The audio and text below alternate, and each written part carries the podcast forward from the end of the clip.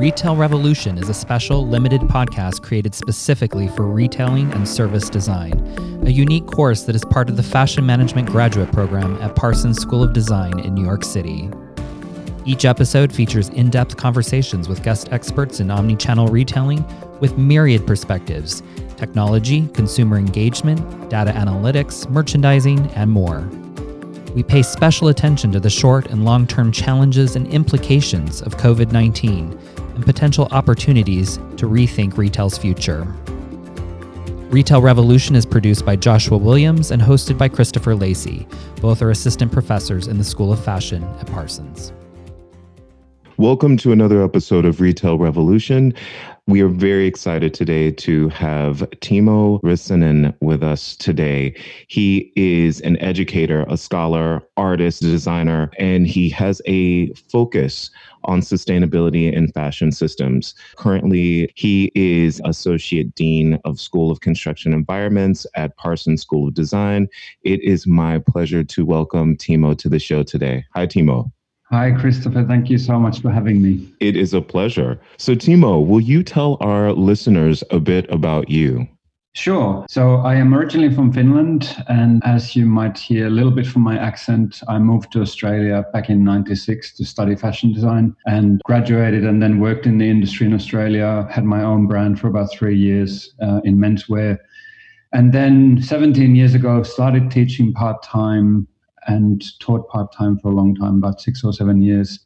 And at the same time, started my PhD, which very much focused on fashion and sustainability and sort of through that transition to full-time academia in 2009 and then in 2010 i moved to new york to take up the position at parsons in fashion design and sustainability and i just had my 10th anniversary at parsons and i'm about to leave and move back to australia in a, in a week or so so here we are but yeah fashion and sustainability has been my work for the last 15 years or so when we talk about sustainability, your name comes up so often as really one of the, the foremost thinkers in this space, which is why I'm really excited to have you on today. I've looked at the work you've done. I've talked to people who've done work with you, and, and they always talk about like how you have this brilliant mind, and you do. So I want to talk about the fundamental reasons why fashion is not really effectively or efficiently moving towards sustainability. We've been talking about it for so long, but it does seem to be moving at kind of a snail's pace. Yeah, in many ways, I would say that it is. And by the way, thank you for the kind words earlier, too. It's always humbling. But I think that the challenge for fashion and, and for many other industries as well is that while the amount of knowledge that we have today about sustainability and you know different issues to do with environmental impacts, but also social justice issues, which for me are inseparable. So when I talk about sustainability, I actually have social justice embedded in there, which is not the way that everybody thinks about it. But based on all of the work that I've done, I can see that you can't really separate them. But the challenge I think that we have is that while the knowledge has improved and also a lot of activities have improved and increased in scale over the years. The overall scale of the industry has grown, and the sustainability efforts have never caught up with the overall growth of the industry and the overall growth of the, the fashion system. And so, for example, just over two years ago, uh, you know, a number of media outlets, including the New York Times, were reporting that H&M had 4.3 billion dollars worth of unsold inventory. And at the same time, H&M is one of the brands that constantly gets celebrated for their efforts. And I'm not mentioning H&M in any way and pick on them, but I think they're kind of emblematic of the kind of tension between the efforts to do good and at the same time growing really for growth's sake. And, and I think that's where there is a challenge that I don't think can actually be overcome. But we can talk about that challenge more as we continue the conversation. I think it's great that you brought up the growth of the system in and of itself because it grows so fast. And it's interesting, especially from a retail perspective, when you are store line and you look at your sales numbers come through year over year, and you're always projected to do more, always projected to do more, which means there is more product that needs to be created and so it's always this need and and not even growth in a way that it's a single digit growth year over year we have companies that are expecting huge double digit incremental growth year over year. So you're looking at 14% growth, 17% growth, which how long can an industry move in this direction, growing like this, and there not be cracks in the system, right? You spoke about how sustainability and your inclusivity measures really go together. Like you can't have one without the other. Yet the industry always talks about them separately. Yeah. Why do you think it's important that it's a conversation that happens together? Because generally, often when there is an environmental impact, for example, there is often some kind of a social justice impact as well. And we've seen it many times over. So, for example, when it comes to textile dyeing, Greenpeace in particular has done a lot of work over the last decade, focusing in China, but also in other countries, of the environmental impacts of textile dyeing, but then also the human health impacts that that has, because often the effluent from dye houses ends up in different river systems on which millions of people depend on for their drinking water, for food, and for irrigation. And I think the simple kind of thing that we often forget in these conversations is that we as a species are also part of the planet's systems and yet we often act like we are sort of transcended mm. from Earth systems, and and we're not. And we are seeing that now too with even things like microplastics entering our our food chain. So we are actually ingesting plastic through our food, and some of that plastic comes from polyester garments, nylon and acrylic garments. So it's a reminder that we are very much part of Earth systems, and the more that we remind ourselves of that fact, I think the better, because I, I, think that's been part of the problem is that we've kind of been in this like really disembodied way of thinking where we don't see ourselves as part of earth we see ourselves as separate but there's there's the environment as something separate out there but in fact we're an essential and, and intrinsic part of that environment. And and i think that that kind of thinking has been part of the challenge as well. I would agree with you on that. Thinking there's no repercussions to what we do right because we don't see it immediately happening. And i think that's it's a weird way for for people to think quite often. They're like if something didn't happen right away based off of something we did then something bad might not be occurring right? Yeah. and it's it's like those things take time.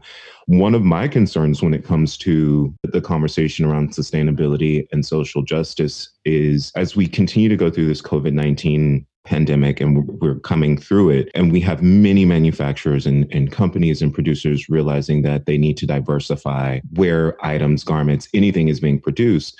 And we start looking at emerging economies and really understanding that of the top 50 fastest growing economies, 38 of them are in Africa. Yeah. So we know that China is investing lots of money into the infrastructures of Africa, which is amazing. So, better roads, better streets, technology, with the idea of manufacturing happening there.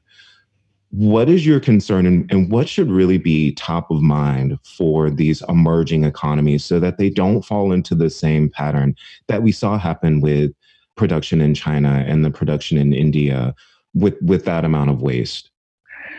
Yeah, it's an excellent question because there is an opportunity for those developing economies to leapfrog some of the problems that we have created and lived through, even when we might have done so in, and when I say we, we in the global north, when we outsourced much of the manufacturing to places like China and India and elsewhere, and also outsourced a lot of the environmental problems to other places as well. I think there's an opportunity to skip all of that. But I mean, it's going to require intentionality on everyone's parts. And I think it also would require recalibrating the underlying value system completely because part of the challenge has been that we haven't really haven't really valued to the extent that we should have because we we tend to think that we I'll say it again we often think in a way that we've supposedly transcended earth and we're no longer dependent upon it and yet we are. And, and the climate crisis is one example and we are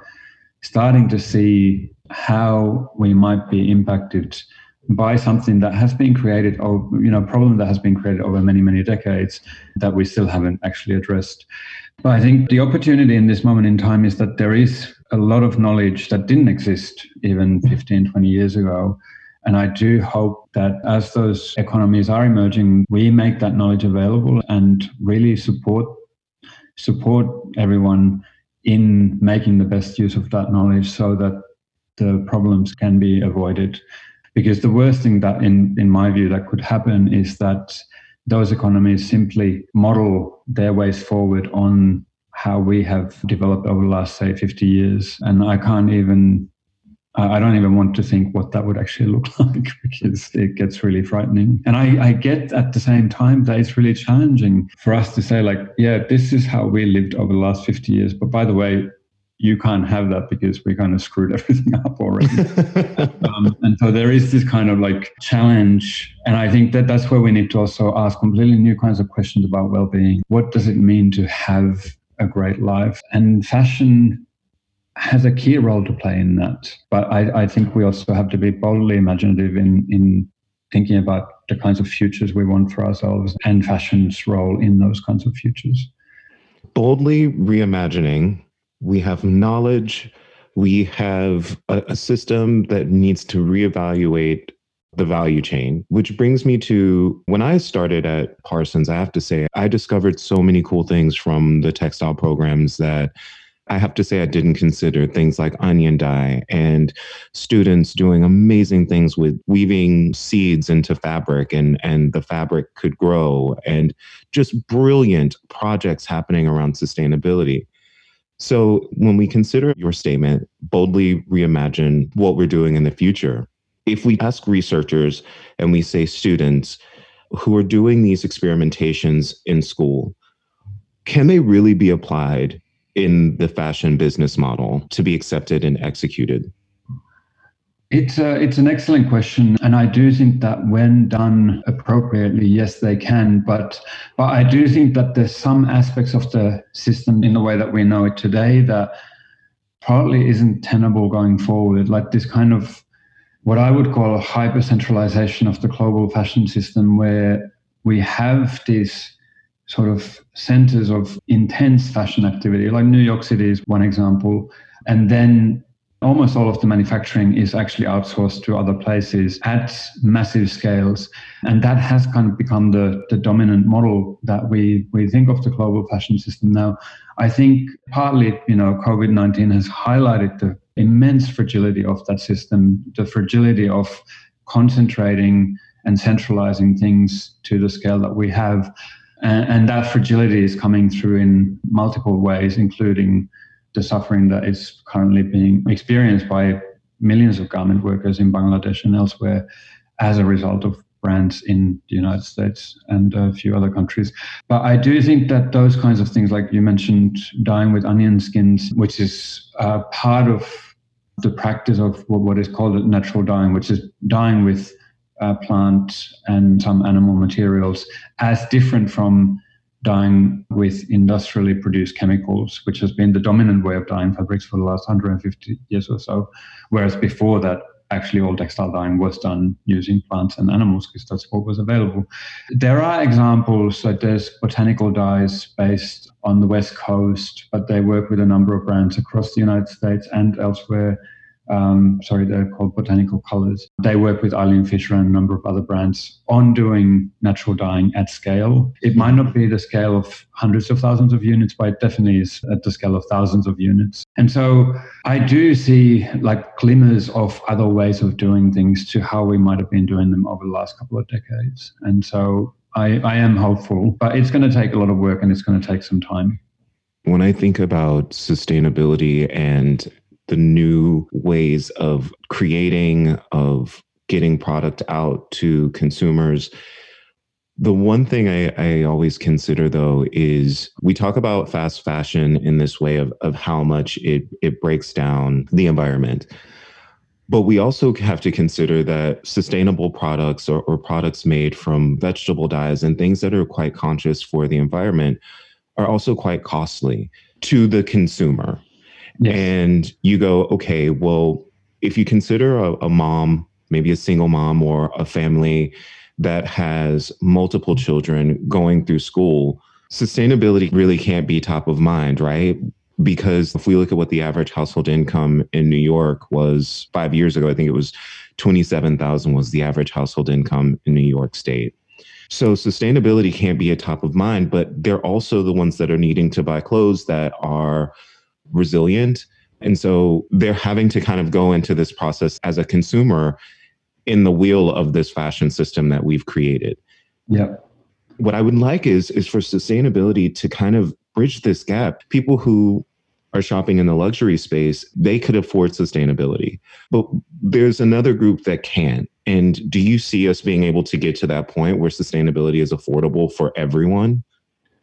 Yes, but I do think that it requires a kind of a recalibration of how we think about the ways in which we acquire fashion because conventionally and for most of the history of fashion in the modern sense we think about it as buying garments. You know we are on a podcast about retail. That is the dominant model but i think there's opportunities and there's already many examples of other ways of acquiring fashion or other ways of provisioning fashion to people. I mean, there's the rental models, which actually are at least as expensive, at least the large players, you know, they certainly don't solve the affordability issue. But there's other ways, like I know of a few networks in the UK and Scandinavia where people have set up these online networks where they swap clothing, for example. And I guess the main function that that fulfills is the, the desire for variety in your wardrobe. And so creating variety without constantly buying new things, which is part of the problem. You know, Elizabeth Cline in her book Overdressed, which came out in, I think, 2012, the figure that she cited at the time, so this was almost a decade ago, and it was right at the sort of at the back of the financial crisis, an average American was buying 68 garments per year. And certainly I would say that that kind of, those kinds of quantities, like there is no future of sustainability if we keep consuming at those kinds of levels. And so I think at least, you know, the issue of variety, which is where fast fashion has found a place because, you know, people can buy these large numbers of clothes and can actually afford to do so. I think that's where things like swapping and sort of closet sharing or wardrobe sharing can be solutions alongside retail. I don't think of them as, as mutually exclusive. I see them as complementary. So we, we have a more diverse landscape of clothing acquisition or, or fashion acquisition than we might have previously. I don't in any way deny that it raises some really difficult questions for the retail industry in particular because the traditional source of revenue is selling clothes. And if that starts to diversify and also in some ways, you know, in some instances at least be replaced by things where no money is exchanged, it, it does raise some really difficult questions. And I do think that those are the questions that we should be asking because we are facing an increasingly uncertain future. And the, the sooner we start to deal with the difficult issues, the better. We've been avoiding them for a long time as well. We love to avoid issues because if we avoid it, then it goes away, right? Yes. That's how that works. I think we're seeing that also with what's happening across the United States right now. We're facing head on questions that have been avoided for a long, long, long time in this country. And yeah, it, they don't go away by ignoring them. That's the, that's the that's the thing. I, I actually want to ask you about that because you grew up in Finland, lived in Australia, you came to the US, and across that time, you've been doing research. Obviously, you've been you know, in the fashion industry. Was it shocking to you here in the US experiencing or, or kind of seeing what that inclusivity or lack of was like? Did you feel it as much in Finland and in Australia as you do here in the US? It's a great question. And I would say there's actually more similarities between Australia and the United States, at least in some ways. There's also some big differences, but I guess the similarity is that they are both countries born out of colonization, even if the histories and even the timelines are quite different between the two countries. And, and there's some key differences, like Australia doesn't have the same kind of history of slavery that the United States does, which very much shapes the history of this country, and not just the history, but very much the present as well. But it's certainly been a deep learning experience. I was very naive uh, as a 20 year old moving to Australia, not knowing, not really understanding the history of colonization in any sort of deep way. You know, I, I'd learned about it at school, but, but it was taught to us in this very kind of matter of fact way that, you know, the English sailed to this continent and then colonized it. And and it was presented as kind of this historical thing when in fact it's an ongoing process in the present when you actually start to look into it. And I would say the same here in the in in the United States. And it's been you know I, I think there's some usefulness in being a Finn, but I've also had to dig deeper because Finland is not immune. It, it has its own histories of colonization in that it was part of Sweden and then part of Russia. But also within Finland, there's, you know, the Finnish people have displaced the Sami people, particularly in the north, and also the, the way that Sami people in Lapland, they experience discrimination in the same way that other groups experience discrimination in the United States and Australia. So there are parallels. I also had to learn that once I left Finland, that Finland was not in any way immune from colonization, even if the expression of it is different, but it is also an ongoing process there. And so it's been, uh, for me, it's an ongoing education because, you know, as a privileged white man, I am often blind to you know, our society is designed to blind us from the systems of oppression. And so it's an ongoing self education to look deeper and to try and understand the systems that we are all part of and how they also shape the fashion system because they do shape the fashion system in in many deep ways. And, Very uh, much so. And I, I want to ask you what you would probably advise retailers, whether they are existing or you're a new retailer coming out, because we have a very interesting consumer demographic that's happened. It's the most multicultural demographic ever on the planet. They're also extremely conscious about the environment. They are extremely caring about social issues. So, from your perspective as a researcher and a designer, you are also an artist. You educate people if a retailer was coming to you right now and said, you know, what do I need to be doing and thinking about in this next year? What would you say to them?